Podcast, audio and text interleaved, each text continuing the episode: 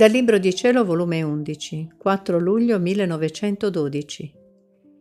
La divina volontà deve essere il sepolcro dell'anima.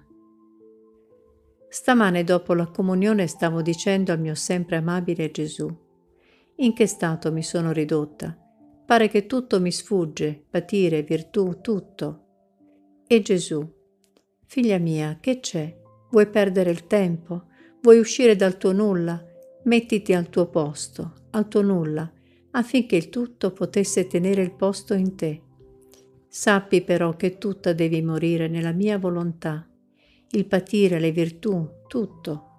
Il mio volere deve essere la tomba dell'anima, e come nella tomba la natura si consuma fino a scomparire affatto, e dalla stessa consumazione risorgerà vita più bella e novella, Così l'anima, sepolta nella mia volontà come dentro d'una tomba, morrà al patire alle sue virtù, ai suoi beni spirituali e risorgerà in tutto la vita divina.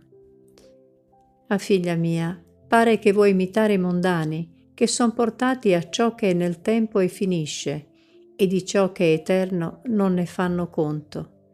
Diletta mia, perché non vuoi imparare a vivere solo del mio volere?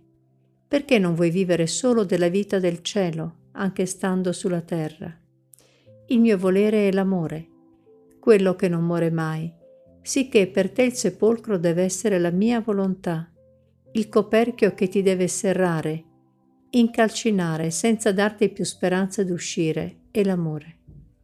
E poi ogni pensiero che riguarda se stesso, anche sulle stesse virtù, è sempre guadagnare per sé e sfuggire dalla vita divina, mentre se l'anima pensa solo a me, riguarda me, prende in sé la vita divina e prendendo la vita divina sfugge l'umana e prende tutti i beni possibili.